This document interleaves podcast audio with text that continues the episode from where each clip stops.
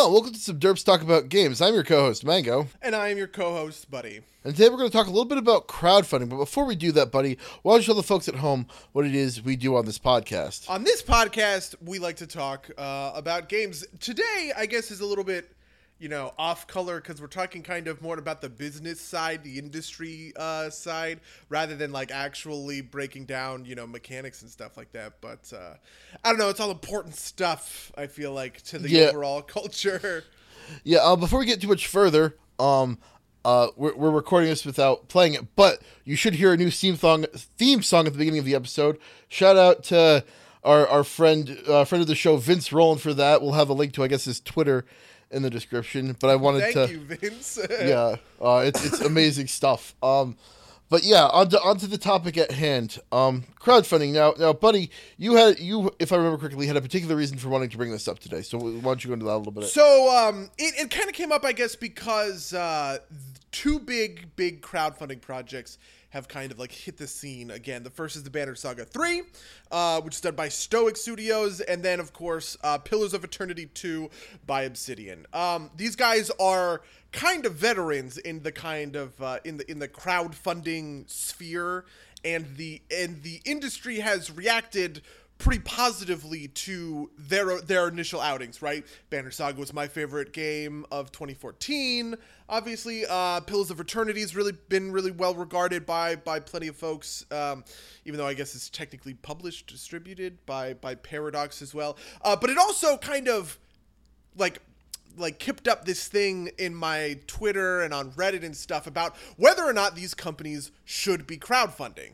Uh, the kind of argument seems to go that the Banner Saga one and two, uh, that the various outings uh, from Obsidian uh, using using crowdfunding should have been enough to kind of launch them into a self-sustaining cycle of kind of development. And that their them going back to crowdfunding is bad essentially. Crowdfunding is where you're you know you're kind of supposed to pick up and go with small scale projects that you know you know the, the like the riskier ventures than the third sequel to two very successful crowdfunded games or the second sequel from an extremely well regarded and trusted studio. Um and so, uh, and then of course the backlash to that, where it's like, no, they're well within their rights, and they definitely should be crowdfunding. This is just a new business model. We all need to kind of deal with it and uh, and kind of uh, work with it in the long haul. And so I was actually wondering because you and I have talked a lot about other stuff on the show, you know, DLC, free to play, that kind of stuff.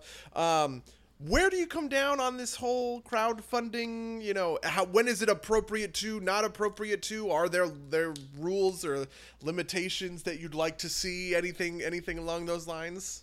so okay so so in kind of a very general sense um i'm kind of um against someone like uh uh uh like kickstarter themselves kind of passing down rules in, in this kind of uh avenue I, I kind of want um the like like like people like the market to be in control of that. But that, that's just kind of like how i generally feel about most things.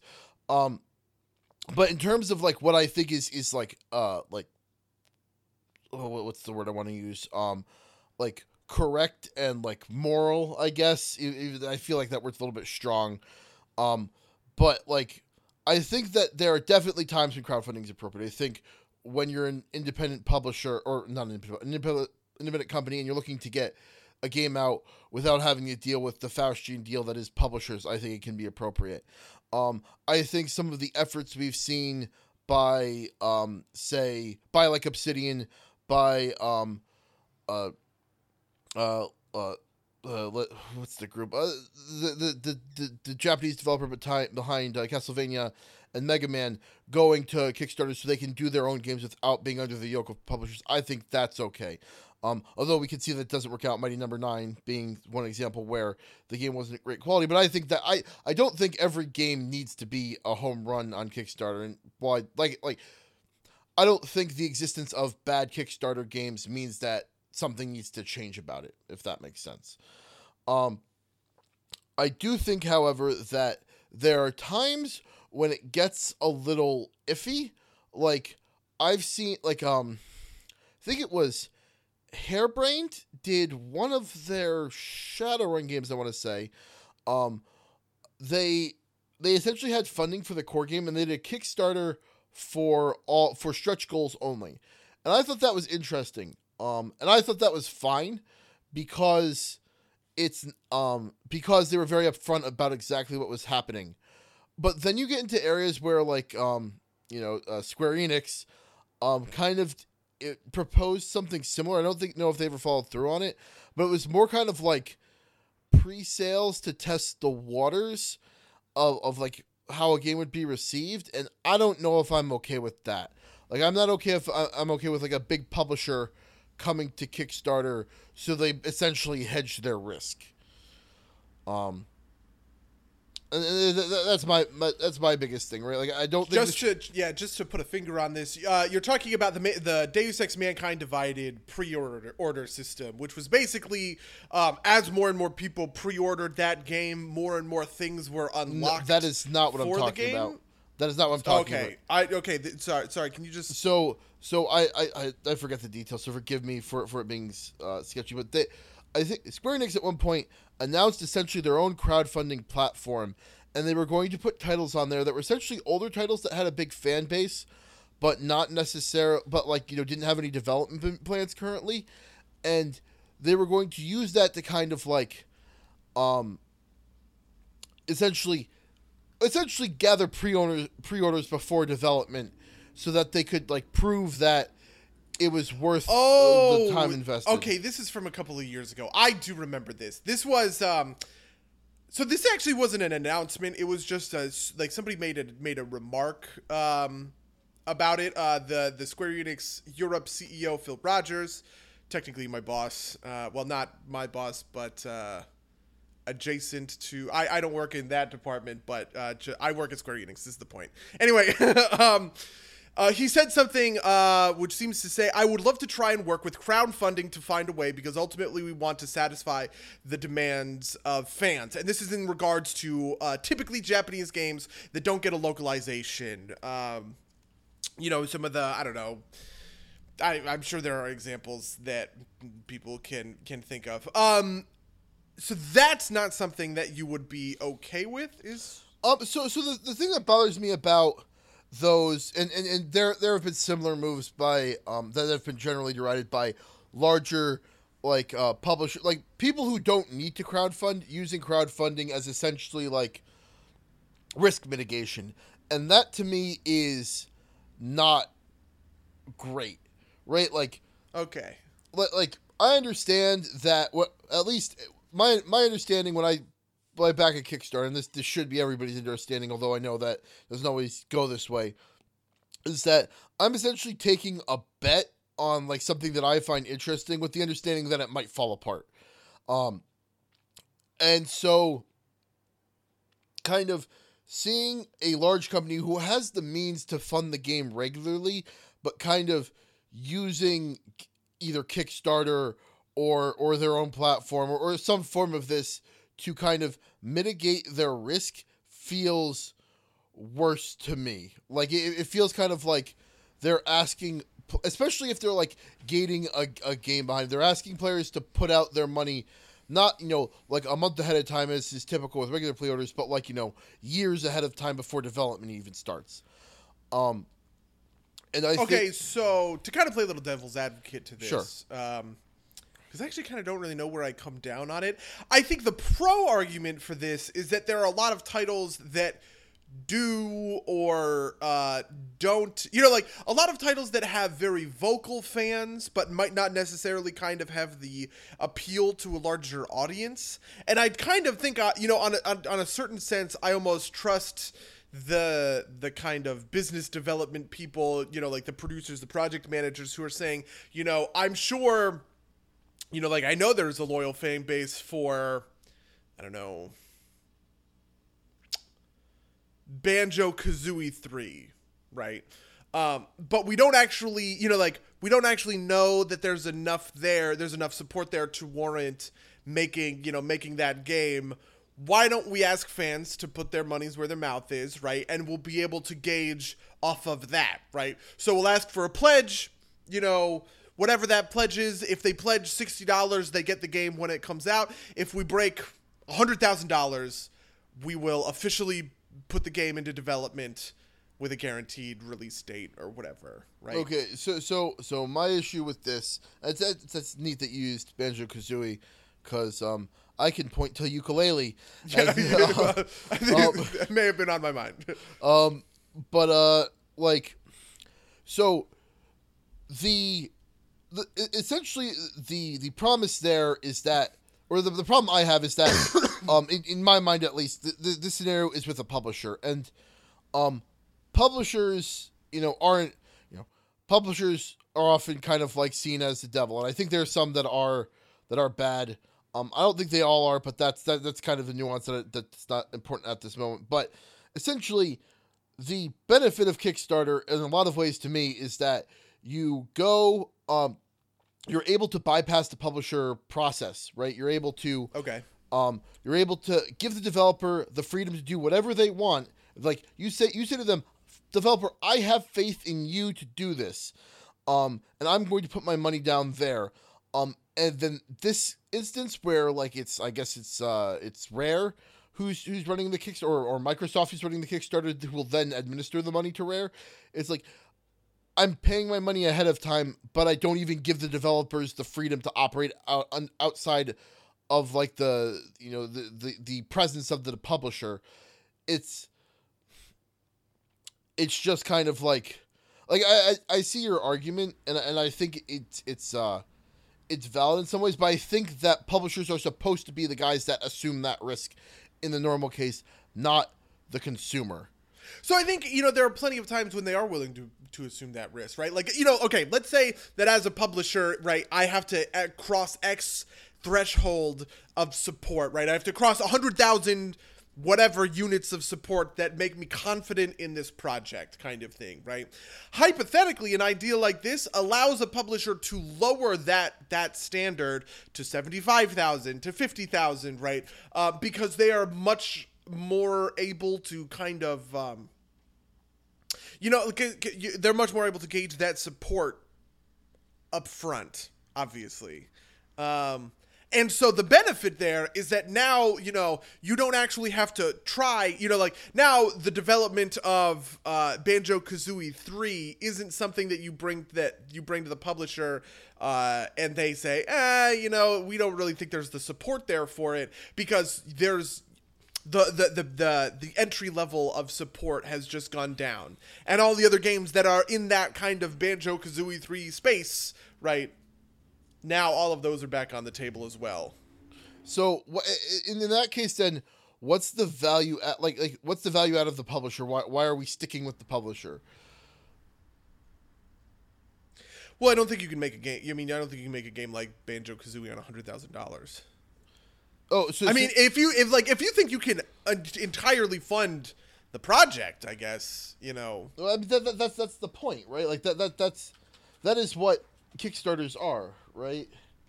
Right, right, right. But my Well, point is, my point is that let, let, to to give you, uh, I I see what you're saying, right? But if Banjo Kazooie three costs, you know, five million dollars, a hundred thousand dollars all of a sudden isn't make or break. You know, it's it's good money to show support. It's good money to show you, yep, there's a there's a base there. There's people there who want to buy this game, right?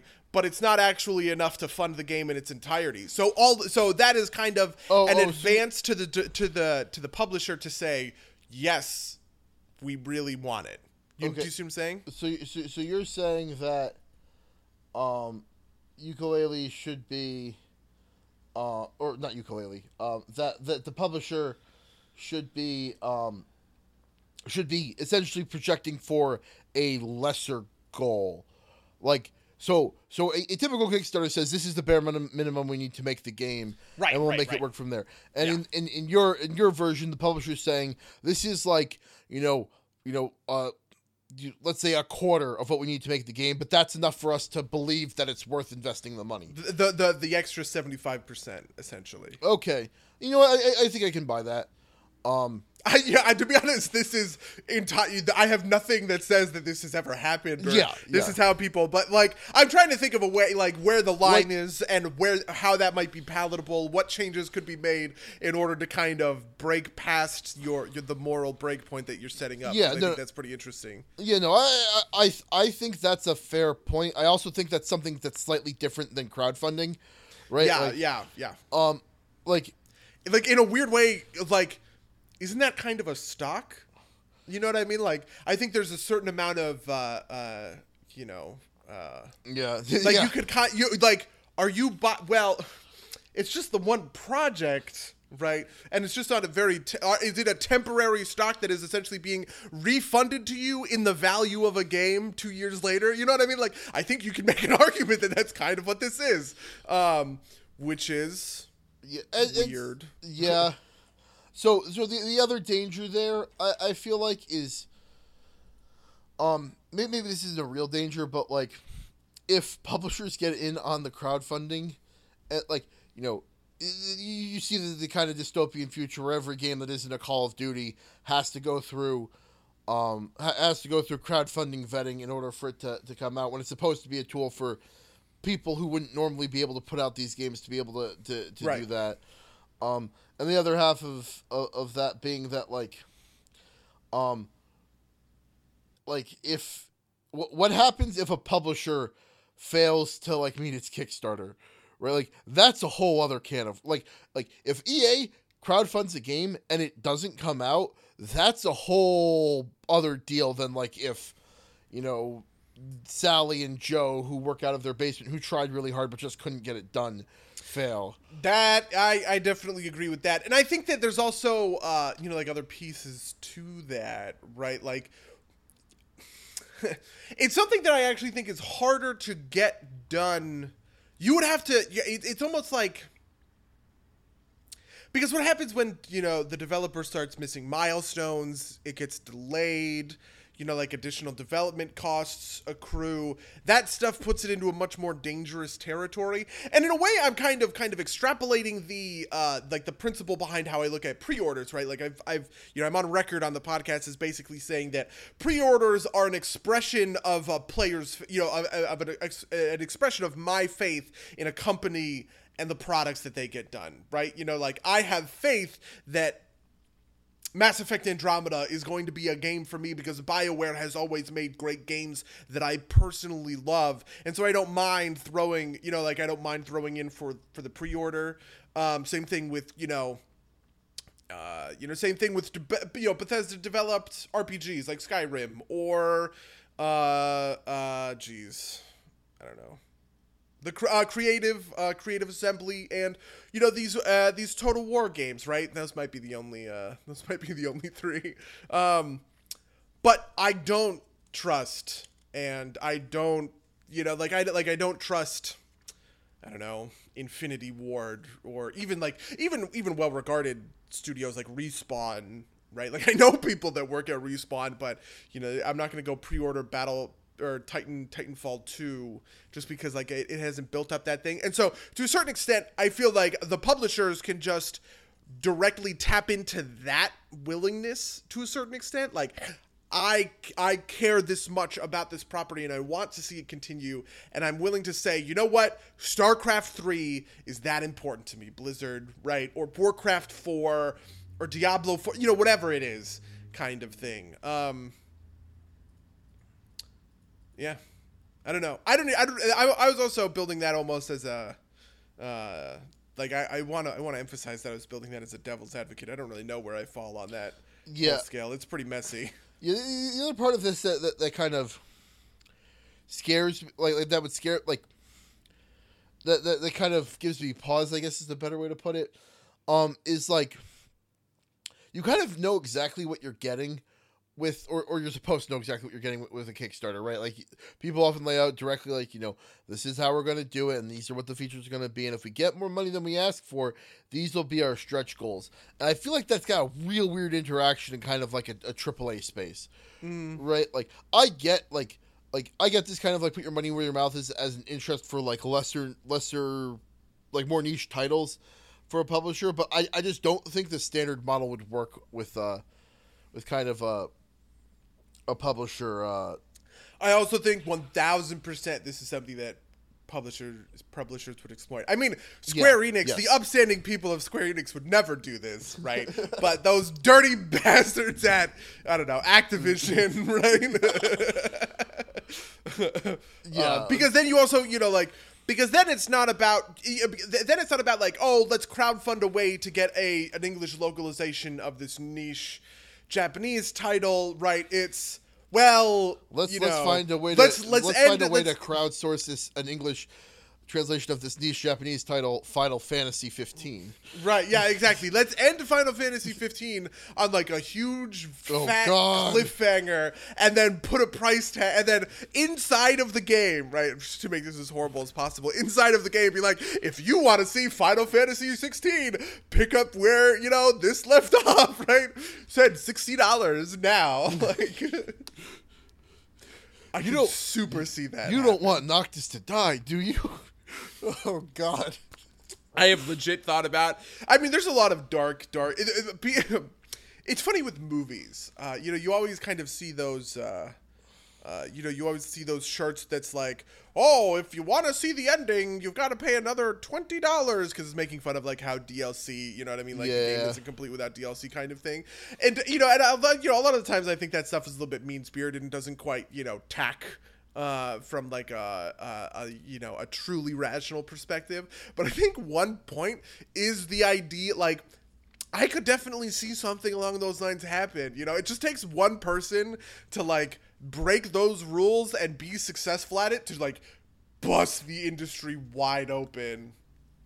Yeah, no, abs- absolutely. You you need you need the first one to be like really careful and go right, and then everybody else can just be shitty about it. Yeah, yeah, yeah.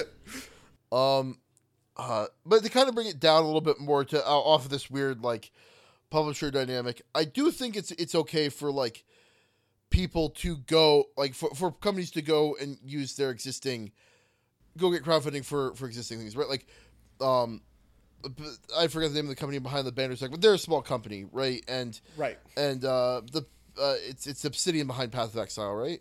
No, uh, Pillars of Eternity. Yeah, yeah, that's what I meant. Yeah, the Uh, different of POE. Yeah, you're, you're Pillars of Eternity. Yeah, uh, Obsidian. Obsidian is well known, but still not like you know, it, it's not Blizzard. It's not a giant company that that can fund everything themselves. And I think it's okay for them to be like, we'd like to be able to keep ourselves out from under publishers. So, you know, please let it. Please help us with this. Um, and I, I, I, I don't agree with people who say that like, oh, now that they've made money, they should be able to. They they have bootstrapped themselves into the industry, so they should never need um, to to crowdfund again. Like games cost a lot of money to make, and um, especially especially when you're so. Th- this is kind of going to lead into another point. Um, something that I think can be a flaw and the downfall of a lot of Kickstarters is that um, that argument would tack more to me if stretch goals weren't such a huge thing. Yeah. Um, so stretch goals, I think, are a problem in a lot of ways because a developer can, a developer that gets a super positive response to their Kickstarter can drown themselves with their own stretch goals. I yeah. um, uh, man, there's a really good example for this, but I can't think of it off the top of my head. Um, but that that's so that, that's kind of the problem. And I think that um, with a lot of companies who do do stretch goals, because it's kind of ex- expected now, they don't actually get to keep as much of the extra funding as you think they would because they've they've sunk reinvested that all into making the stretch goals happen. Um, and because of that, they don't get to they kind of keep as much residual money and then use that to to say essentially bootstrap into a new game. Um, in fact, companies that don't even have to deal with that, right? Like regular developers often wouldn't make enough money off of the sales of their original games to bootstrap a second game, and that's why they that that's why they work with publishers. Um, and so I, I don't think I, I think expecting companies to be able to um, be able to, to, to get their be able to fund a second game off of the success of a kickstarted first game, I don't I don't think is is reasonable. So uh, I do I do want to push back a little bit on this because Okay. I think to a certain another aspect to this argument is the idea that like well once you've shown that you're successful on Kickstarter right that you've put you've done this successful game on Kickstarter now you basically have a blueprint with which to go to a publisher right like if I'm Stoic um, with the Banner Saga I can now take the Banner Saga to Paradox and say hey fund the Banner Saga 2 for us please okay thanks right um that that's kind of the other part of this argument and i actually think that that works to a certain extent um and uh and that makes and that you know like that makes a certain amount of sense to me and i think you could make a case that what obsidian is doing especially because obsidian is using uh not kickstarter but a more shady version of uh, a crowdfunding site called uh, Fig, Fig. is what it's called, right? Yeah. Well, Um, I think Fig's got its own problems, but I th- I think I think the problems with Fig stand outside of kind of the philosophical arguments about crowdfunding as like a because because I think this is very much a, a, a, an argument about like the philosophy of crowdfunding. Do, Sure. you, do you agree? So the, Yeah. the the the issue the thing I'm going to say to you is that I am okay with them going to Kickstarter because I want them to be able to not have to go to a publisher, right?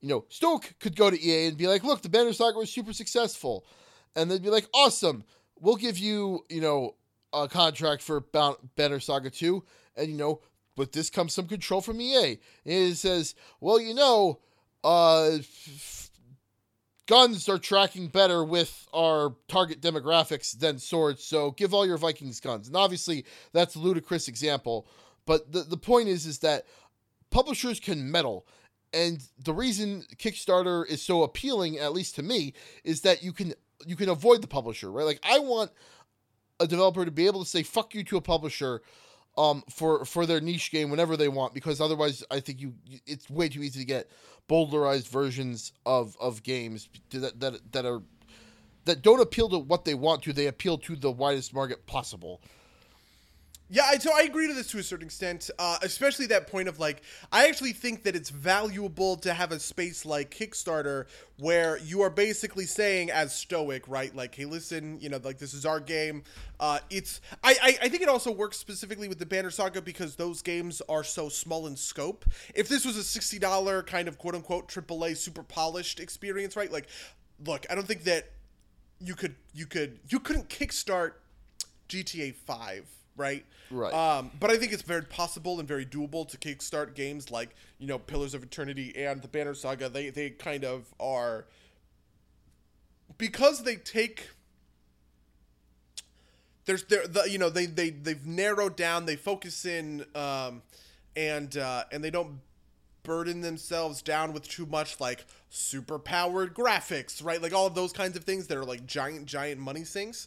Um, I think they can they can get away with this sort of thing uh, easier. But I could definitely see a version of like you know um, all of the guys at you know all of the guys at respawn go and they say we want to self-publish titanfall 3 right but you know the the real cost for making titanfall 3 is pretty ridiculous and there's no way that you're going to be able to kickstart that from happening and the whole thing just kind of blows up because of it um i could definitely see something along those lines happen you know what i mean I, I I'm not quite like I I understand your point, or rather, I, I understand. I guess the really really my point is you know the the thing that allows me to um uh, the the thing that says to me like part of the reason that I'm very okay with the Banner Saga 3 and Pillars of Eternity 2 and I don't really you know I don't really agree with these arguments in general is because of the specifics um, of those games and those studios being smaller scale and smaller scope in a weird way this is kind Oh, of okay, like like double A like it's not quite indie right um, but it's also definitely not AAA. There's it's in this middle middle territory where yeah okay we can get thousands and thousands of dollars uh, through through Kickstarter um, and we're gonna meet our goals in a day and you know like whatever else kind of thing. But um, we are uh, we are carving out a very manageable chunk for ourselves compared to you know hardcore high level AAA games like Mass Effect Andromeda okay, or I, I see what you're you know, saying. whatever else. I, I I see what you're saying. Um, and and I can buy that, but I I think that's like a much kind of more like I have yet to see anything like that try and happen. Right. If that makes sense. Like I don't think like anybody that kind of falls into this you should be going to a publisher is somebody that should be going to a publisher, right? Like yeah, I buy that, you know, your super high powered 3D graphics with like cutting edge technology and the latest lighting engine. Yeah, you know, maybe Hideo Kojima shouldn't crowd start crowd fund um, Death Stranding, um, but I don't think anybody's trying to. Yeah, yeah, definitely. Um, Yeah, it's it's something I want to mention. Just that, like, this is less about the principle. I can see where the principle gets rough, uh, and and more about the specifics of these Okay, I see two, what you're saying. Uh, uh, of these two projects being, you know, manageable. yeah. Um, well, you, you mentioned Fig earlier. Do, do you have strong opinions on Fig? No, I actually had never heard about it until this drama uh, happened. Um, Okay. Well, it, it, it's it's had a few steps of drama over the past. The, the first big, so uh, Fig is um is the biggest difference between Fig and and Kickstarter is Fig allows you to also um invest in uh in in the game instead of just um instead of just uh you know instead of just donating money to the process there's also um, an opportunity for you to put in a significant amount of money and get some equity in the game um, however the there is some issue the, the biggest issue behind it is that the terms of investment are super super super um, kind of uh, n- not great for the person investing. Um, people who have, I, I am not a lawyer, so I can't really talk about um, the kind of the legal ramifications. Um, but uh, people people online who who have claimed to have a better understanding of it. Have said that the terms are ridiculous to anybody that um, knows what they're talking about would never put a dime into Fig um, as an investor because they're like um, essentially they get to claim how much like, like there's no verification on how much money they made and what what gets passed back to you is kind of as as the investor is, is kind of very up in the air and might never come back to you. And so it's just not it's not a very solid investment Yeah. um, the other big thing about it, the other big thing about it is that one of the founders of Fig, um, I think is, is the right way to put it. Um, uh, it was Tim Schafer. Um, and the first game on Fig was Psychonauts 2. Um, and there was some weirdness with how that campaign went. Some numbers got switched. Like, I think the deadline got extended by two weeks, and then they claimed that that was a glitch and it should have always been extended by two weeks. But then the people with, the, you know, the, the, the more cynical people said, no, you extended it because it looked like you weren't going to fit your, hit your goal if you didn't extend another two weeks. Um, so I don't, I don't, I don't know how to feel about Fig in particular. I might consider doing it, like, like using it. Um, but I, I, as with all kind of things, um, I am skeptical. Um, how many how many games have you kickstarted over the, over the Oh. years? Um, let's see. Um, I I will log into Kickstarter and I will tell you in a second. Um, do you want all games or just uh, uh, or just uh, or or just video games? Uh, what uh is either? I'm actually interested by both those numbers. All right, so I backed Kingdom Death Monster 1.5 is the latest one, which is a board game. I backed a couple different um uh uh what's it called? Uh dice tray things. I backed a game called Nilo. I I backed BattleTech, the the the, the top-down isometric mech game. Um I do, I backed a tabletop game called Hunt the Wicked which I'm glad I looked at this because I do not remember this at all. I should uh see if uh if I've got if I should if I can collect on that. I backed Divinity Original Sin 2. I backed Bloodstained. Um I backed Shadowrun Hong Kong. Um I backed backed potato salad. Um And you bagged potato salad? Yeah. You? That's Yeah, I bet- yes, I know exactly what you're referring to. It was- the guy who crowdfunded his own making of potato salad and got like Yeah, hundred thousand dollars. Yeah, I thought it was funny, so I gave him three dollars. I was like, you know what? I I'm okay with that. I backed Frog Fractions too, which is finally out. I backed Oof. um uh, uh Hover Revolt of Gamers. Um I backed Altial Horizons, which is a turn-based tactics card game, which I never actually went and, and played.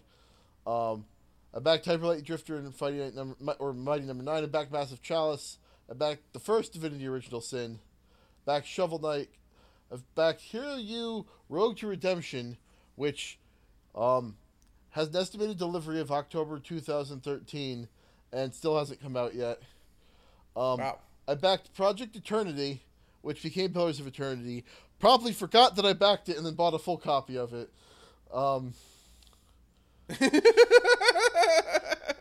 It's, um, I bought back Shadowrun Returns, Banner Saga, Wasteland 2, and uh,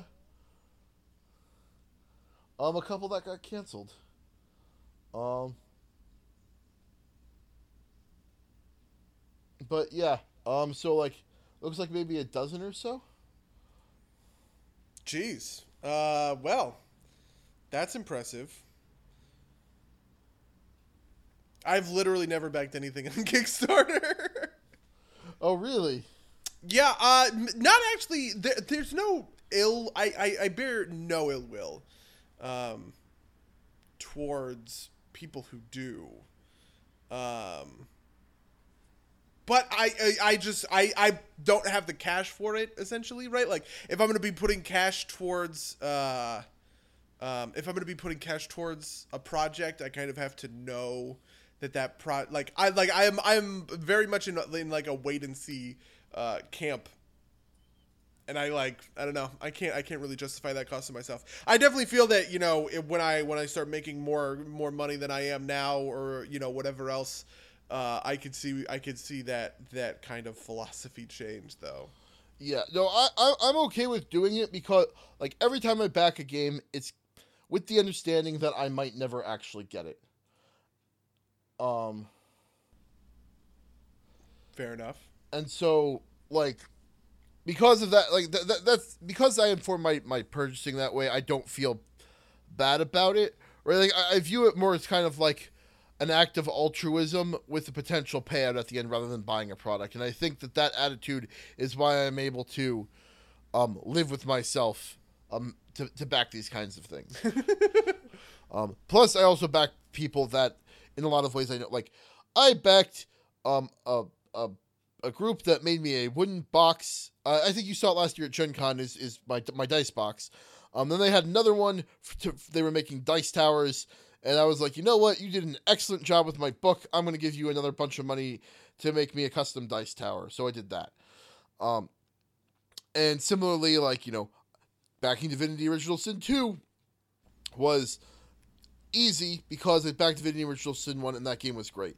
Um, although I probably shouldn't have backed 2 just because I never ended up playing much of 1 just because I was. Uh, I just never got around to it. um, but I'm.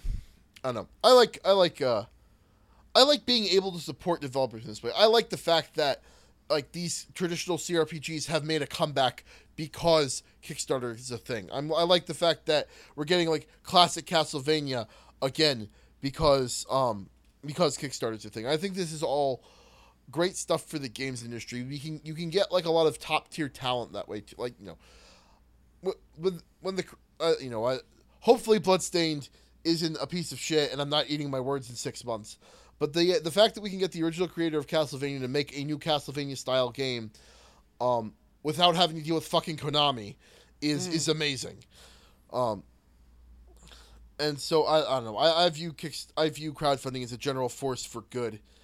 Um, and, and even things like like this other stuff, like like you know, I've got um this new RPG that I just remembered that I should download. Um, and like you know, that's that's a totally independent RPG created by somebody. You know, we ever decide to sit down and write, uh, you know, our uh, write f- fucking uh, uh, RZA run into a real campaign setting, we can kickstart that until and get like pretty art for it or something. I think that's amazing. You know, uh, I, I wanted to, I guess, kind of close out the conversation by drawing your, your attention to a specific project. This is, that is the first project that I think I might end up backing ever. Um, it came to my attention because a bunch of people from Paizo tweeted it out today. It's called Dusk City Outlaws. Have you seen this? No, I haven't.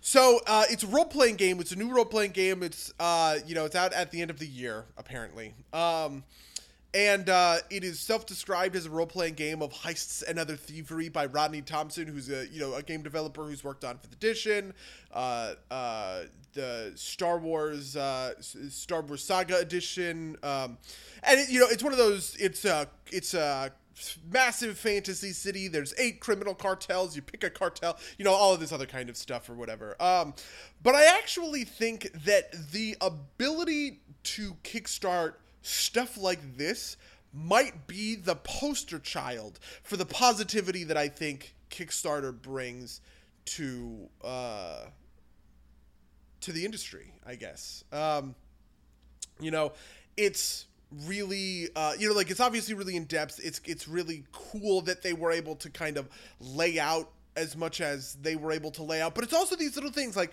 um, the stretch goals are at a certain number of backers, it'll come with a written scenario by uh, famous, you know, famous artists or uh, you know, uh, or sorry, writers rather. Um, you know, the first one is um, John Rogers, who's a television writer on the show Leverage, which I have no idea. Um, but uh, uh, and then Saladin Ahmed, who is actually writing the Black Bolt comic series for Marvel.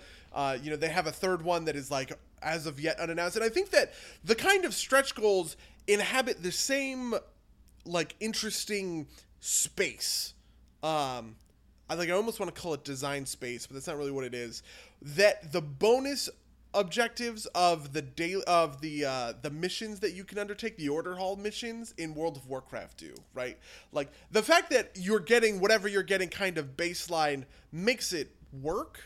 Um, but then when you have, you know, a $75,000 stretch goal that's a 40 page, you know, compendium uh, on a on a specific area of the city, like that's actually that's actually super cool. I think that's really that's really interesting, and um, and being able to to contribute money in order to look for, in order to kind of hunt for that level uh, of of bonus is awesome. I think. Yeah, no, I, I, and, you know, I also think the game's a little bit different for, or rather, the Kickstarter game is a little bit different for tabletop RPGs too, right? I think running a forty-page supplement is a lot like less like you know not that it's i'm not trying to say it's easy but it's not making another seven levels in a video game right? There's not the same type right, of technical right, right. requirement yeah, definitely. Um and you know i think for for tabletops in particular kickstarter is awesome. That you know um you know when we played uh 7th sea at gen con that game was kickstarted because it was it, you know it had been dead for 10 years. Um Right, paranoia right. has been dead for a while and they're they kickstarted a new paranoia. And so all these kind of classic properties that like you know you couldn't get a big publisher to publish again because you, you couldn't make the volume. You can now publishing smaller runs because people are willing to put the money out in front and i think that's amazing I, re- you know, really I have that. to, I have to agree. I think that is so fucking cool. I can't even. Uh, man, that's funny. I didn't think about Seventh Sea being kickstarted. I I knew that, but like, it just didn't occur to me because I really fucking love Seventh Sea. You know, Yeah. uh, we you know we bought the book. I could definitely see us play uh, a more in depth 7C game, though. I think you can really only do that live. Um, yeah but uh, yeah, I I feel that. I definitely think you know, and it's also um, I'm kind of particularly reminded that tabletop is a smaller audience. You know, the market share the market share of tabletop games is pretty small. Yeah. Uh, overall, compared to uh, you know, kind of kind of compared to other stuff. Um, Yeah, so, so, so something I want to throw in there too is like for both tabletop and board games, right? These games can a lot of the time these Kickstarters exist fully completed before the Kickstarter goes live, and the money is just you know to pay for a production run on the board game or or on the books that are being bound. And you know it's not like you need it's not like you need a hundred thousand dollars to um to develop a tabletop game right? Like you, you can do that in kind of like your you could do that outside of that right? You, you don't need four programmers sitting down writing code to do that. And i think that makes it a lot stronger argument for tabletop games and board games because um, most of the time, you can be guaranteed that the product's going to come out because it's already done. There's no question there. It's just a matter of getting everything um, organized and commissioning art and that type of thing. Yeah, yeah. I mean, just to put this in high relief, real quick. Um, Wizards of the Coast as a company is worth three hundred and twenty-five million dollars, which is actually a lot. It's like way more than I expected. Um, but uh, That's you know, they're the they are cards. the well, sure. I'm just saying, like, the, uh, when it comes to tabletop kind of gaming, right? They are the company that is the that is worth the most. Um, but then Activision Blizzard, which is uh, a you know obviously a um, Activision Blizzard is worth fourteen billion dollars. So you know, like the the it, it puts in kind of stark contrast how little comparatively uh you know i mean the, and, and and and most and you're right like most of that must come from magic the gathering right like there's no way in the world i feel that uh you know i feel that most of the power that goes into that wizards of the coast uh you know it's gonna be worth it's gonna be worth that um but that's you know how businessy much, uh, stuff that you know i how don't much uh, Paizo's worth?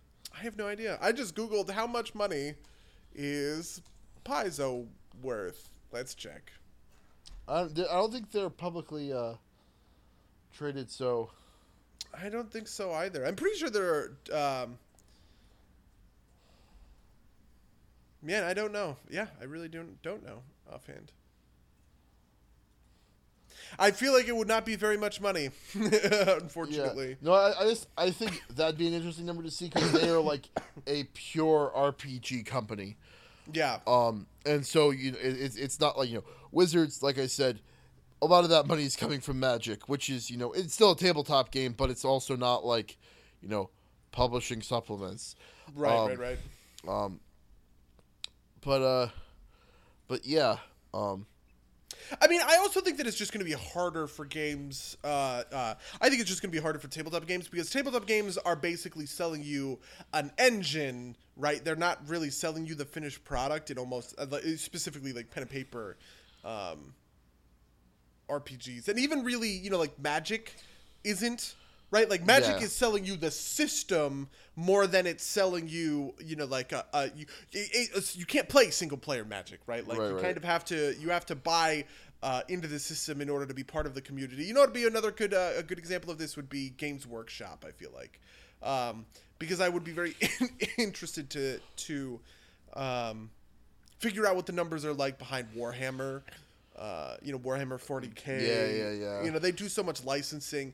They've been able to get so far off of their licensing that I feel like that would really kind of play into it. I'm honestly a little bit surprised that Wizards hasn't like you know, where's the Magic the Gathering uh Magic the Gathering Online exists. Well, no, I know Magic the Gathering online. I'm just and like you know duels of the planeswalkers or whatever, but like, you know, Oh, like some weird, some weird like, like MOBA where or yeah, yeah, well, because you you know you've got you've got you know Warhammer Online, Yeah, you've yeah. got you know Total War Warhammer, you've got Space Hulk, you've got Dawn of War, right? You've got all these different you know Vermintide, right? Like, uh, I feel like you could go somewhere with some of those some of those things in the context of Magic, but Magic is also just kind of a harder universe to make it work in. I feel like. Yeah, especially because everything's so kind of abstract.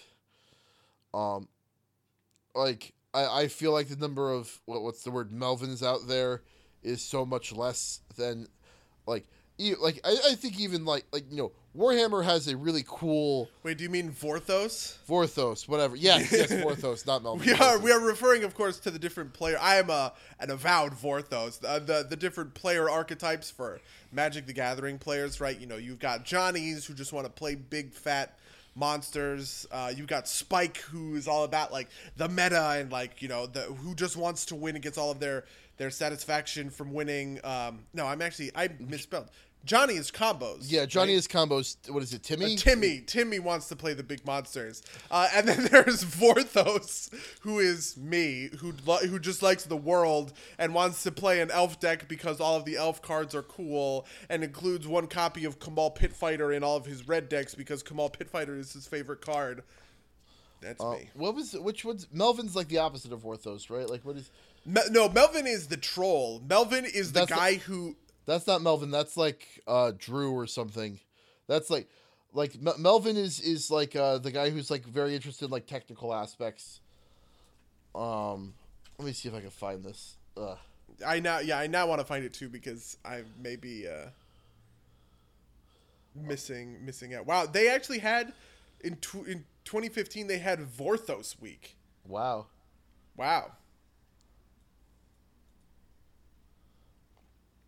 Yeah, the, so the original article comes from Mark Rosewater, uh, who I'm sure has you know there are no there are no inflammatory opinions about that guy, um, where he where he uh, introduced Melvin and Vorthos. It seems in 2007. Oh, okay, so so Melvin appreciates like essentially the structure of a card, right? Like, you know, how it fits into like the color pie um and how like the mana costing is elegant or whatever.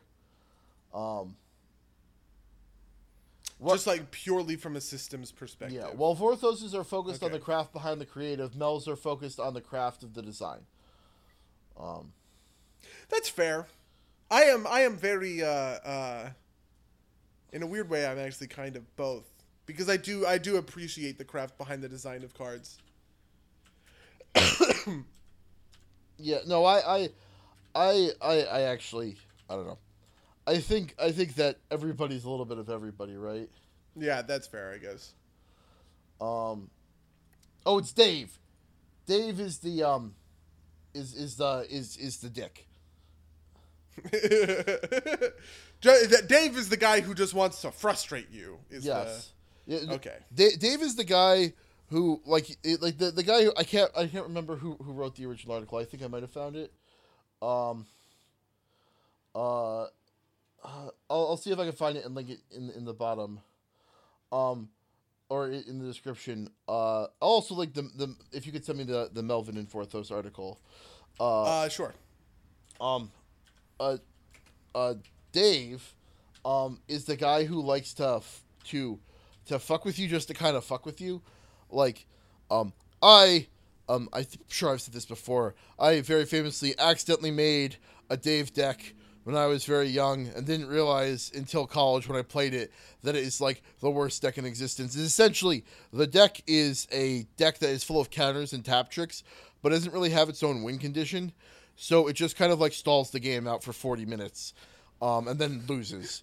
Uh, but it is like the most frustrating thing to play against. People You know, I like, have to say, "Oh I my have to God." say, I actually played a black blue control deck in EDH for the longest time. That was ba- basically that. It played a card called Wrexial, the Risen Deep, who uh, who had Island Walk and Swamp Walk, and I had all these ways to give him, uh, you know, like unblockability through those by making my opponents, you know, like, um, uh. God, I can't remember what the cards, but it turns all lands into swamps in addition to their other land types or whatever. And so what he could do was, uh, and then when he hit someone's face for like five damage, you know, he wasn't a super powerful creature. You could cast an instant or sorcery spell in their graveyard for free. And really, my only win condition with that was like chaining time stops into like three or four Wrexial hits you in the face, maybe. Like I get you down to 20 HP and I can pull it out just by chaining, you know, um, not time stop, but uh, uh, you know all of the all of the different versions of and or, uh, all of the different versions of um, take another turn after this one cards that are in the game, and it was precisely that. It was just I didn't really have a win condition, you know. It was just you know, how many wrath effects do I have in my deck that I can clear the board with so that I don't die before, you know, somebody else kind of does. Yeah, you know what my win condition for for my deck was? It had 64 cards in it. and usually decks have 60 cards in it. Wow. I call- you really are a piece of shit. though. Yeah, I don't like when I built the deck. I didn't realize how shitty it was. Right, like I was mm-hmm. just like, oh boy, I really like counter spells. I think that's neat. And I didn't really think about the fact that, like about how much it tortured other players to play against it because I only ever played against my brother, who was kind of an asshole anyway. Um, Well, my favorite Magic the Gathering deck ever uh, was is my Wizard deck. I actually still have most of the pieces of it somewhere in this like giant shoebox of Magic cards. But um, it uses a card called Patron Wizard, which is tap an untapped wizard you control, counter target spell unless its opponent or unless its controller pays one. So that, which is just three islands, and then it has basically every single mana wizard in the game. So that you flood the board with all of these really, really low mana cost wizards and just use them to just counter everything that your opponent would ever do. Uh, it also has a couple of tricks in there with Intruder Alarm.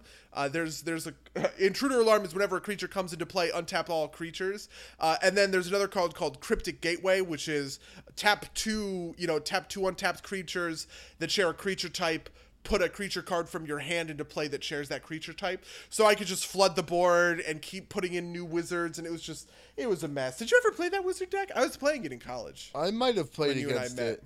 I might I might have put I think I think we played the slow mill deck against that deck and I think you won because you actually had a real win condition. Deck, yeah.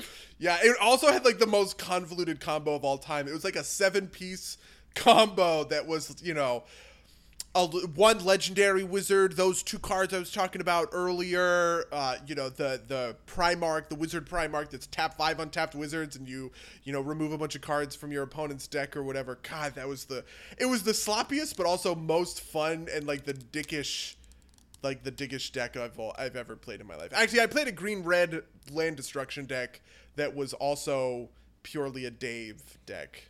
Yeah. I'm really surprised they didn't name Dave Richard because it would have made a lot of sense I so because you could so, just call him a dick. so the gay guy the gay the guy who wrote the Dave article, I think, um, uh, uh the, the reason I, I think he wrote it because the guy he knew that was like that was named Dave. Um, Gotcha. uh, and so th- th- that's the only reason why he's Dave. Um, yeah, it's, he says, due to my own experiences, I dub him Dave, um, which I assume is code for my friend Dave is an asshole. Um, uh, yeah, I'll make sure to link that in the description because it's, it's actually a good read. Um, and it's got links to the original, the, the original three psychographs. Um, then we'll put in Vorthos and Melvin. So we've got the uh, the what is it the the seven psychographs at this point. Johnny, What are the wait? Timmy, Johnny, Spike, Mel- Melvin, Vorthos, and Dave. Oh, six. That's six. Yep. Okay. I also think that there is such thing as a uh, like almost like an anti Dave of like the person who just wants to have fun and doesn't care about winning or you know what I mean like he just wants to have the good game and doesn't care about winning or losing sort of thing. Right, but- but, like- you see this kind of thing a lot. I so I used to play a ton of like multiplayer games, um, and these people tend to make kind of like weirdly like pacifist decks almost like they're almost invariably white with like a ton of enchantments but like it's just kind of about helping everyone else uh that might this might just be limited to my experience I Really, know. I, I've no, so I, I've known people like that, but I've never like seen that like kind of like come out as like a deck preference type thing. I used to play. We could almost do an episode on all of the weird variations of multiplayer because I actually think Magic as a one v one game is boring and uninteresting. Um, but Magic as a you know two v two, three v three, five free you know five man free for all. Uh, we used to play a format called Star, which is um, you know it's five people. Did you ever play Star? is is this the one where it's like everybody gets a color and then you're allied with your two neighbors and enemies with Yeah, yeah, yeah. It's essentially there's five people, right? You know, the two people that you are sitting next to, um, well, you're not allied with them, but you know, the, the, the, you need to defeat the two people who are not adjacent to you. You can only do it with five people in order to win the game, um, which creates some really kind of interesting dynamics sometimes because like you know if you kill two people that are not adjacent the game doesn't end because there's that middle person that you still have to kill. But like both players need to get the killing blow in order to get the victory kind of a thing. Um, you know there's two uh, two-headed giant there's emperor which is a lot of fun have you ever played emperor Uh, no, I've never played Emperor. Oh man, Emperor is super fun because it's kind of like uh, you're like a boss with like two mini bosses essentially. Because um, it plays at first kind of like a game of well, not quite two-headed giant because you're still going in turn order, but it's a, a little bit like two v two. Um, and they're called the lieutenants, right? And so the the four lieutenants are fighting, but then when once one of the lieutenants dies, a third player who's called the Emperor, who's been playing this whole time but can't actually affect the board yet, comes in and fills his lieutenant slot. So basically, you just like build these like ridiculously late game, you know, green ramp decks or just whatever it is, and then you come into the game as the Emperor and just like swing your huge, you know, board board presence down and try and like sweep the game off of it. Emperor is a ton of fun. Yeah, there's a ton. There is a ton of multiplayer formats that are super fun and interesting to play in Magic the Gathering. Yeah, no, that that sound it sounds like it. Um, but uh, I, I guess that's actually I want to add one uh, more. I actually want to add one more real quick. The last one because I basically I, the last one that's super cool is called Ghost, which is when you when you go to zero HP, you don't actually leave the game. You still keep you have lost, right? But you still keep playing the game, and you can help other players win, essentially. Uh, and it's and you just become a huge jerk. And a lot of the time, you're just fucking over the guy that killed you. That it's really a lot of fun. Anyway, Well, that's Man. it. that's that for uh, crowdfunding. yeah, you're right. That is, yeah. Whoops, crowd. Well, the last 15 minutes of crowdfunding is just Magic the Gathering. Would well, you- you- whatever. Uh, um, But it's all games, and we're derps talking about them. Uh, uh, so uh, speaking of, buddy, what games have you been playing this week? I have been playing World of Warcraft. That's basically it. Ah. That's- yeah, I'm really good at this. Uh, I I have been playing the one new game I played this week. Have you played this? Is Duelist Links? Speaking of card games, the Yu-Gi-Oh Hearthstone game that uh, that got added for mobile devices uh, in uh, in English recently. No, I don't. I, I've never been a Yu-Gi-Oh fan. Have you never like not even like the TV show like years and years ago? Um, I watched maybe a dozen episodes of the Abridged series, and that's it. Oh no! How can I not share my love of Yu-Gi-Oh with you, man? You know you must think I have the worst taste in uh, in anime. No, I- I- love, hey. love things. Well, no, we were talking about Dragon Ball Z the other week. Um, Yeah, I just, I, You know? I just, I just never got into like super the super mainstream shows. Um, I, I was introduced to anime by my like, like you know my my uh, to use to use a pejorative by my weeb friends in high school, and they were like, you need to watch Death Note and Ghost in the Shell, and so that's what I Wow. watched instead of uh, instead of you know Dragon Ball Z and and Yu Gi Oh. Jesus Christ. Um, Fair enough.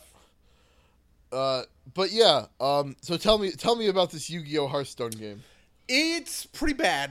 it's pretty awful, actually. Um, it is a pretty one to one transference. Uh, it's like it's like if they made a, a game client for like Magic because Yu Gi Oh's been around for a long time, right? Like the Yu Gi Oh anime hit and it was awesome, and I watched so much of it. And then the Yu Gi Oh card game hit and it was awesome, and I played so much of it. Um, but the Yu Gi Oh card game had the.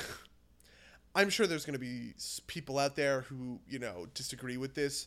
The Yu-Gi-Oh card game really did not have the kind of like strategic life lifetime that a game like Magic did in the in the way that like Magic kind of thinks about itself in sweeping large contexts, I guess. Um Yu-Gi-Oh very much felt like Konami uh, was essentially cashing in on this incredibly pos- you know, incredibly profitable anime series by launching the card game version of that anime series with honestly pretty bad rules. Um, uh, with honestly pretty awful rules and uh, uh, just just shitting out these card sets, just like tons of them, really really quickly. Um, and uh, so the so the game very quickly kind of got bloated by you know a meta got established and the game designers never took it seriously so it just kind of ripped everything to shreds uh, and then I disengaged with Yu-Gi-Oh. This is maybe like a couple of you know maybe this may be like half a year in middle school we're kind of talking about. Um, not that I knew what a meta was at the time. Um, flash forward to now, it uses all the same rules of the regular card game, which are pretty awful, honestly. Like, for instance, when you summon a monster, you can just attack with it on the first turn that you summon it. Um, there's no such thing as like summoning sickness or like like you know like the sleepness that's in Hearthstone. So if you can just su- you know, monsters regularly have about you know somewhere between 1000 uh, somewhere between 0 technically uh and and you know uh 2000 attack power um baseline uh, I remember when I was playing, it was uh, there were a lot of monsters that had you know eighteen hundred power that you had, that you could just summon or whatever. A player's life total was four thousand points. So if you just summoned one of these you know eighteen hundred genies, attacked with it on the turn you summoned it, that's half your opponent's life total gone instantly. Uh, so it wasn't very well made. It was not. Once you got board control, you basically won the game. You can only summon one monster per turn. You know what I mean? So if you summon a monster, your opponent summons a monster, and then the the person who goes first kills that monster and and he leaves his up. Well, you're basically you know shit out of luck. Anyway, I've been playing the uh, I've been playing the mobile game version of it. Spoiler alert: they have worked so hard to make like the anime and like the animations interesting and kind of uh, like active and proactive or whatever that they've just kind of drowned this awful game in these like animations that I might think were pretty cool if they didn't just completely bog down the game time in like weird spell effects and digital, you know, pixelization-y things and it's just it's it's it's bad. It's awful. It is a worse mobile game than Pokemon Go. Wow. Yeah. Well, I'm glad that you put your time into it, so you could tell us about Uh, how bad it was. I did. I did put a little bit of time. I I have played. I played the tutorial, and then I played one match after the tutorial, and I was like, "Well, this is awful." but uh, but yeah, that that is the that is the big ticket item that I've been uh, that I've been playing this week. Okay. Um, did we play? Or well, new item besides besides World of Warcraft. did we? Uh, did we play Rune Lords this week? We did. I just had to duck out for a large part of it. Oh, you are right. Yeah, we just explored. Uh, we explored this dungeon. I have a feeling that uh, this dungeon. I don't have a feeling. I'm. I'm almost positive. Uh, this dungeon is basically being being run with um, uh, the uh, the um. It's like the books dungeon with like a little inserted kind of framing device, uh, which is one of the NPCs that we have kind of met already, which is neat, actually. Um, I think it's kind of a cool device. I'm a little bit into it. I, I don't exactly like the Scribbler all that much or find him super, you know, compelling or, I don't know, interesting or whatever. Um, Yeah, I mean he's so he he the Scribbler is a character in the adventure path. I can tell you that because I have the pawn set, and like there's there's a token that says the Scribbler on it. I'm like, what the fuck is this shit? Um, so you know, this isn't this isn't so like I think the name being so like weird is that that's that's not on Mark. That's on the adventure path. I don't know why they decided that was a good name. Yeah, that's that is uh, that is a little bit weird. Also, kind of the time traveling aspect of it really kind of came out of left field. I'm not a huge I I don't want to be um uh mean, I guess, um, because I kind of get that.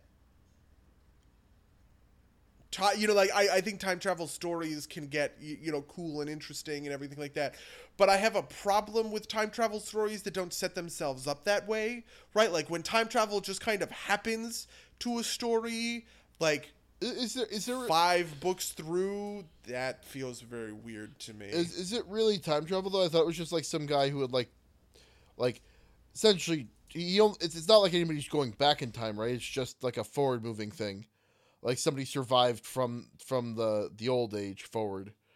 That usually doesn't bother me too much. you know, I kind of linked them together, but uh, yeah, okay, yeah, mm, yeah, sure. I mean, it's kind of the I don't know, it's kind of like the Austin Powers thing of like this person was cryogenically frozen or whatever. Yeah, I mean, so so those stories, I think they bother me less because it, you, there's less opportunity for like, you know, uh, a Deus Ex Machina to get pulled out of an ass. That, Yeah. that that's like, oh well, he stopped this by going back in time. Um. Uh, but uh, you know.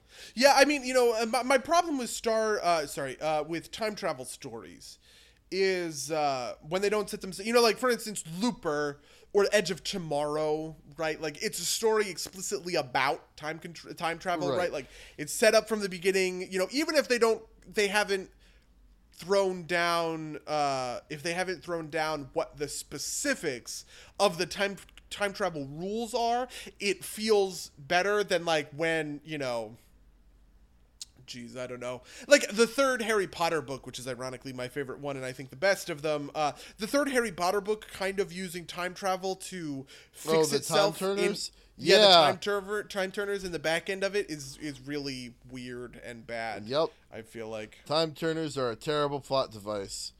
Wait, I don't like Harry Potter very much.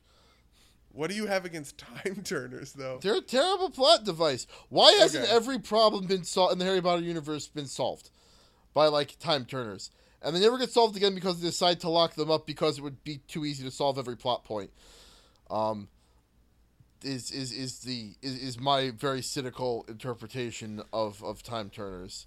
Fair enough. Uh, I, you know, I don't actually dis. Well, so I actually kind of don't necessarily like that logic in a weird way. Um, but what I do, um, uh, what I do want to say, like I like I think in the instance of its use in the third book the time turner is actually really well done because it, it like you know you go through the whole process and it sets it all up and there's all these questions and then you go through it again with the time turner. And i think that kind of thing can be uh, you know can be a, a, compelling way to tell a story.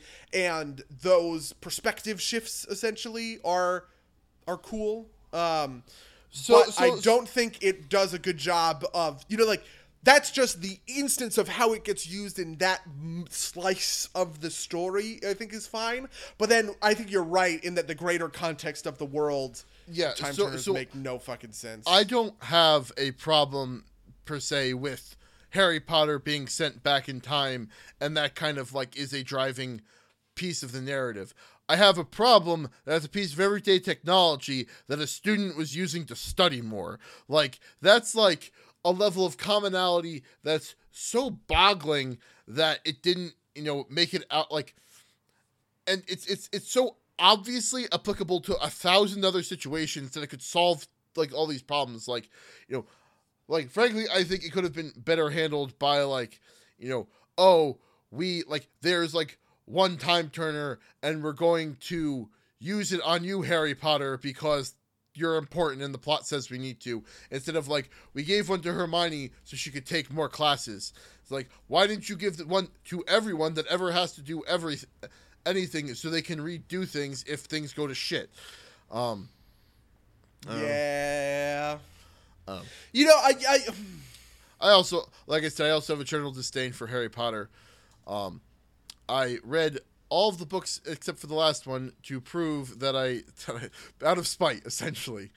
Um, I didn't. Wow. I didn't like them on concept, and people were like, "How can you say you don't like them if you've never read them?" And I said, "Fine." And I read all of them except for the last one, and said, "See, I care so little for this trash that I don't even need to read the last one." I just, I just uh, hold on a second. I really need to.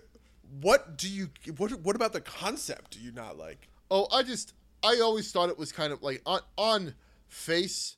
The reason I didn't like it is because I was already reading like when the first ones came out. I was already reading like R.A. Salvatore, and I was like, oh man, this like deep and like it looked like it was a kiddie book. Um, and then it was a kiddie book, so I felt vindicated when I read the first couple books. Um, you know, it's very pop. You know, I was like, ah, why does this get so much attention when Drizzt Do'Urden is, is, is the best? Um, oh my god! yeah, so, you know, um, Well done. Yeah, I, I'm, you know, I don't have to say that I'm proud of that, but, you know, that's, I, I just, I just never thought that Harry Potter was, was particularly unique, and I don't think, I, I've got some other issues. I could probably talk for a while about Harry Potter and why I don't like it, but I also don't want to devote that many brain cells to it. Um, I am very. I this is mind-boggling. I, I we've never had this conversation before, so I've never kind of encountered this Yeah. side. But it's, this is why, which is why it's so interesting. Yeah. I, I guess because I don't actually like Harry. I, I was in a very similar headspace. I was reading, uh, of course, uh, Magic the Gathering novelizations, which were amazing, by the way. The Odyssey Saga, everyone shout out. Yep, they were really good. Uh, Kamahl Pit Fighter, mm, greatest character. And then the Onslaught Saga was okay, but. Um, and then, uh, uh, yeah, when did you did you read Lord of the Rings? Like around that age? Yes, that's around when yeah, I read Lord of the Rings. Well, so I read I read I read Hobbit through Lord of the Rings over a very long time because Oh, okay. because I found Lord of the Rings very hard to read. I've also Oh, me too. I actually kind of hate those. yeah, you know we're gonna bring them all out. I'm gonna put General Tolkien on blast. Are you ready? Are you ready, Gerald Tolkien? I'm gonna put you on fucking blast. The Hobbit book is worse than the Hobbit movies. The Hobbit movies are way better. Oh no! Oh, okay. Yeah, get So- wrecked, get wrecked. You so know, I I'm gonna disagree with you. triggered I so many people. I think the only good Lord of the Rings book is The Hobbit. Like the rest of them are just wi- like they are great like reference books, kind of like Tolkien was a great world builder. I don't think he was a great storyteller, but I yeah, really neither do I. I really like The Hobbit as a book.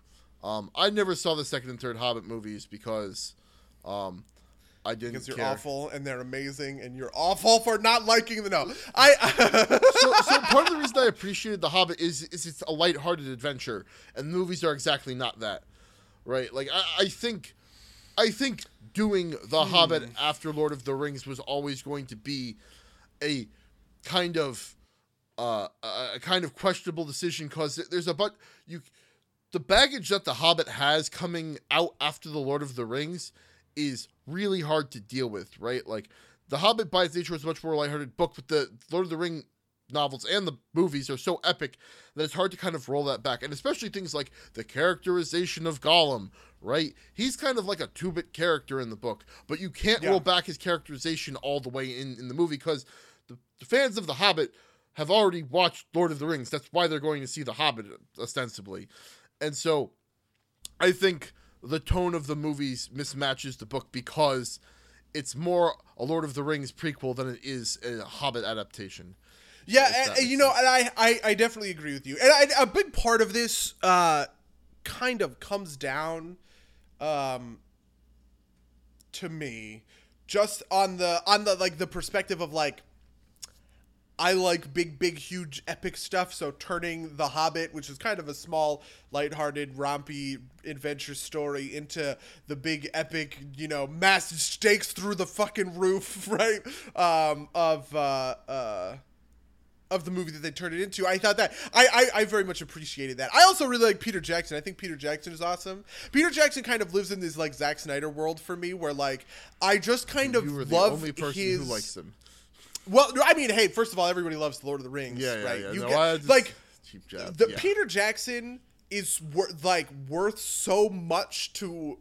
He is the George Lucas. I've heard this, right. yeah. Of I really have I made this case to you before. I don't know if you have, but I've heard similar things like people there were enough people around when he was making Lord of the Rings to stop him from being super terrible. Now- Oh no no no Okay. no no no no no! That's not what I mean. I mean in the sense that he dramatically changed movie making forever, right? Because of the way that those Lord of the the- you know these Lord of the Rings movies were made. You know, one, two, three, all back to back.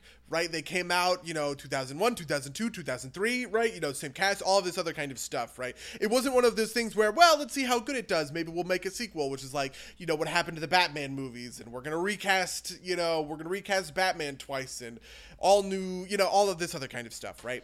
Um, that franchise building that he did in the Lord of the Rings is the reason that everything's a remake or a prequel or whatever, right? Because it it, it it whet everyone's appetite for this. I mean, the movies are fantastic, right? These movies are amazing, um, but uh, their place in like the larger history is the same place as like Star Wars, right? Where you kind of transition from you know the mid '70s, oh, Raging Bull, Martin Scorsese, right, to right big producer-driven, powerful, blockbustery kinds of movies.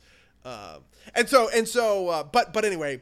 Peter Jackson, I think, is a great director, and he's a director with a lot of vision. You know what I mean? Like when I look at a Peter Jackson movie, I can tell that it is a Peter Jackson movie. Um, and I think just the, the way he composes scenes, and I love these sweeping camera shots all across New Zealand. No one, everyone tries to do those, but no one quite gets them down. Um, and it just fascinates me. I will I will be watching Peter Jackson movies, and I expect I will be loving them for the rest of my fucking life. yeah, uh, yeah. So so to to just finish up my point from earlier, the way I have heard that Peter Jackson is like George Lucas is, um, you know, during Lord of the Rings, he had enough kind of other people around that were willing to to kind of like rein him in. Um, and then that stopped happening with the prequels, as with happened with George Lucas, and as with George Lucas, no one likes the prequels except for you. Um, although I, you know, it's funny actually because uh, I think the Hobbit movies suffer from a very similar thing of like the Lord of the Rings movies were so it's lit. I mean, in the same way that I'm comparing Peter Jackson and George Lucas, right, for how groundbreaking their movies are. That's exactly you're never going to be able to bat a thousand on movies like that again. You know what I mean? Like, and that the the distance 15 years uh, in the case of Lord of the Rings, uh, 20 in the case of uh, well, I guess it was a little bit more like 15. Um, in the case of the Star Wars prequels, right? Like it just kind of builds up so much hype that when it's not the same or just a little bit worse, it feels awful and just terrible and just garbage in comparison. Yeah, no, I, I feel that. Um, although I will say that I am looking forward to J.J. Abrams directing the Silmarillion. Um, which, uh, is that a thing? That's really? no, that, that's a joke, right? Like, oh, right, thank like God, J- J- J- because I was about to flip a fucking, I was about to blow a gasket. no, no, that, that's, that's me essentially being like, you know, J.J. Abrams directed The Force Awakens. Gotcha. You know, so the next Lord of the. Never mind. I'll stop making jokes. Um, uh, but um, I, you know, I would not put that past like Hollywood, you know. though I do, though I do remember reading an article. Um, I'm reading an article that was in my Twitter that was like, J.J. Abrams isn't going to be making uh, any, uh, you know, he's not going to be making any like big sci-fi franchise movies anymore. And the caption from the Twitter uh, retweet was essentially, uh, you know, man decides to quit the money making you, the the money printing business after he's printed himself all the money, like you know. Which I get that, you know, I get that. I mean, Joss Whedon kind of did the same thing where, uh, after those two Avengers movies. So yeah, so I anyway, sorry. Yeah. 20, 20 minutes of uh, anyway. I Well, how was your week? Yes. What did you play? so uh, a couple things, couple things for my week, um, that I want to uh, that I want to go into before we run out of time. Um, I uh, saw John Wick again. Um, oh, did you? yeah, uh, we, we uh, actually a friend of the show, Mark, came into the city yesterday, and John Wick Two comes out in a couple weeks. So we're like, Mark, have you ever seen John Wick? And he was like, No. We were like, We're watching John Wick. So we watched John Wick again, and um, I actually, I. I, I was glad I watched it the second time just so one, it's fresh in my mind for when John Wick 2 comes out, and two, um, I noticed some things the second time around that I hadn't really thought about the first time around. Like the lighting in that movie is kind of spectacular. Like the way that like they, they play with colors.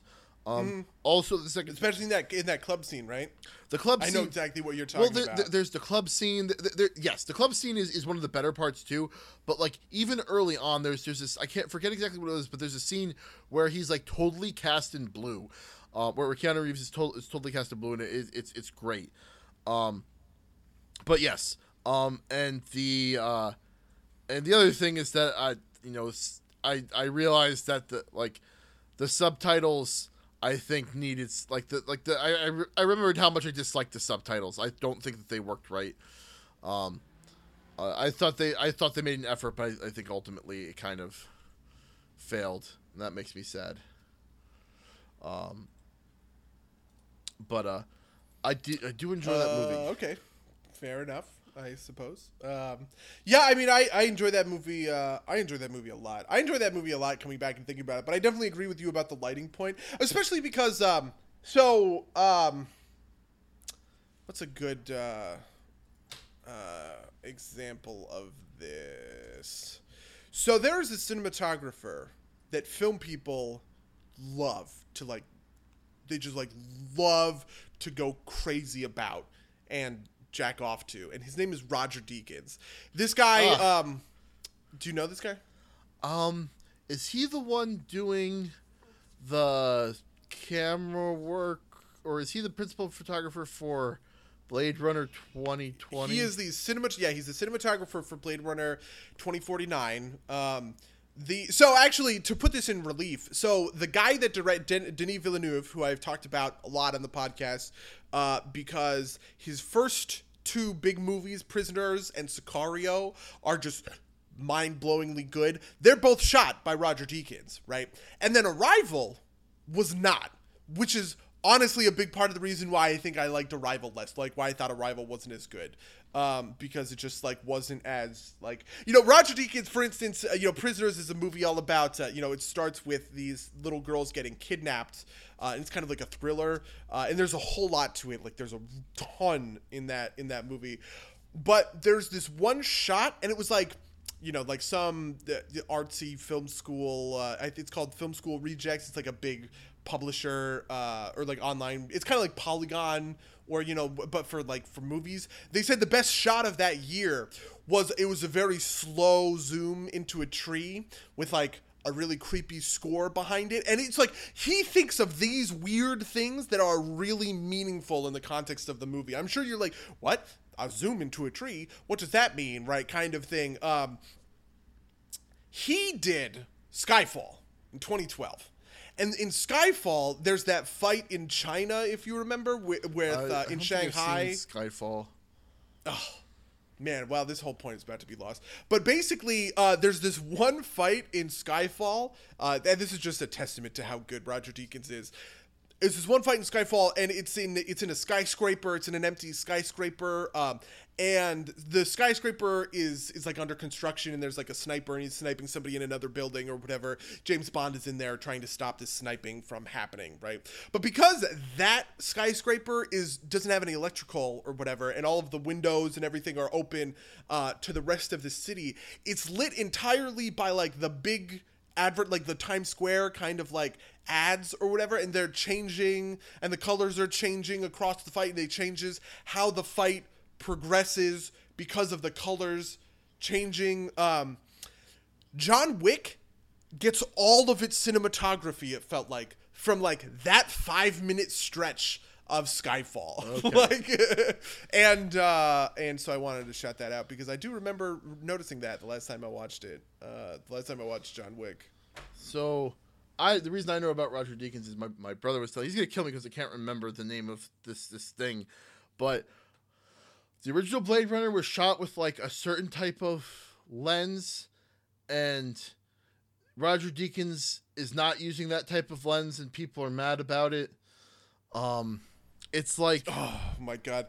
That sounds I know I know people I, I'm friends with, you know, uh obviously like living in LA with like film friends. I know people who would make that exact argument. yeah, it's it's it's it, so my my he's got, I, I have to ask him because I'm I'm it's it's gonna drive me crazy. He's gonna kill me, but um, it's like it's the the lens does affect how the movie looks in the general case. I think. I think one of the biggest things is that the shots are wider and you get more distortion towards the edge. Um, but he he he he also thinks it's a crappy argument, but like he was he was we had a long talk about the the differences between those types of lenses and now I can't remember it at all and I feel really shitty. Um, um, but I'll put I'll put a link in the description to something about it. Um, probably someone smarter than me that can explain the actual differences. But the last thing I did this week before we run out of time is I played in the For Honor beta. Um, uh, I do want to talk about that for the remaining minute. Um, that game is a lot of fun, but it's super super difficult. Um, and I'm not sh- like it's. I'm hopeful that I can get into it, but the, it, it's got a couple of like weird like um weird issues that I'm not quite sure how to solve. That I, I'm not sure if it's a systematic problem with the game or if I just haven't figured out how to deal with them yet. Like, well, one thing that is the game's problem is it uses peer to peer, and so um, the connections drop all the time, and that's and the internet connection's terrible. Um, but the bigger thing is stuff like the faster classes seem like they can just run away and not deal with you, and that feels like a like a bad balancing. And I don't know, like, and that's one of those things where I'm like, you know, maybe I can figure out how to deal with that, or maybe you just can't. Like, I, I don't know how I'm supposed to deal with that, um, and it's aggravating. Um, but uh, uh, the I, I think a lot of it's going to come down to what ends up being like the marquee mode, um, which seems to be they want it to be Dominion, but I know a lot of people online really are enjoying the the duel modes. So we'll see how that turns out. Um, but the game is surprisingly complex for for what it is, or maybe not surpri- like it's got a lot more depth to it than I expected it to. It's got um, straight like combo chains, like a fighting game. It's got it's got a lot of different mechanics to it that give it a lot of depth, and I'm I'm really excited to to to see it come out. And uh, I th- I think playing in the beta may have solidified a, a pre-order from me. Um, I haven't decided yet, but it's uh, it's cool. Um, well, that that is pretty cool. I signed up for the For Honor beta, but I did not get an invite. So, uh, uh, sorry, sucks. Um, I have nothing to add. Um, anything else you wanted to talk about? No, uh, though I am actually super excited for uh, this week on Wednesday. Finally, uh, we are back in business with Hell's Rebels. I encourage everyone to tune in. This is a great jumping on point uh, for any new listeners who uh, who want to see me talk a whole lot because next week I'm gonna have so many things. I've been like, it's been two months. You know what I mean? I'm so, I'm super jazzed to, to get back uh, to get back into the swing of things. Um, but that's it. Yeah, I'm good to go. Um, all right. If you wanna uh, email us and tell us what you think about um, Harry Potter or uh, crowdfunding, you can email us at some derpsplaygames at gmail.com. You can uh, uh, watch us on twitch.tv slash some derps play games. You can follow us on Twitter on our new show account at some derps. Thank you to um, our new publicity manager, I guess, Alex Zhao, for setting that up.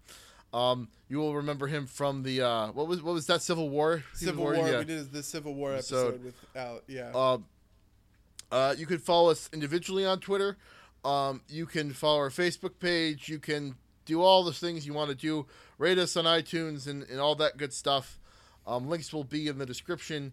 Um, but I think that's it. Did you have anything else you wanted to pimp, buddy? Nope, I'm good to go. Um, until next time, dear listeners. Until next time, loyal listeners.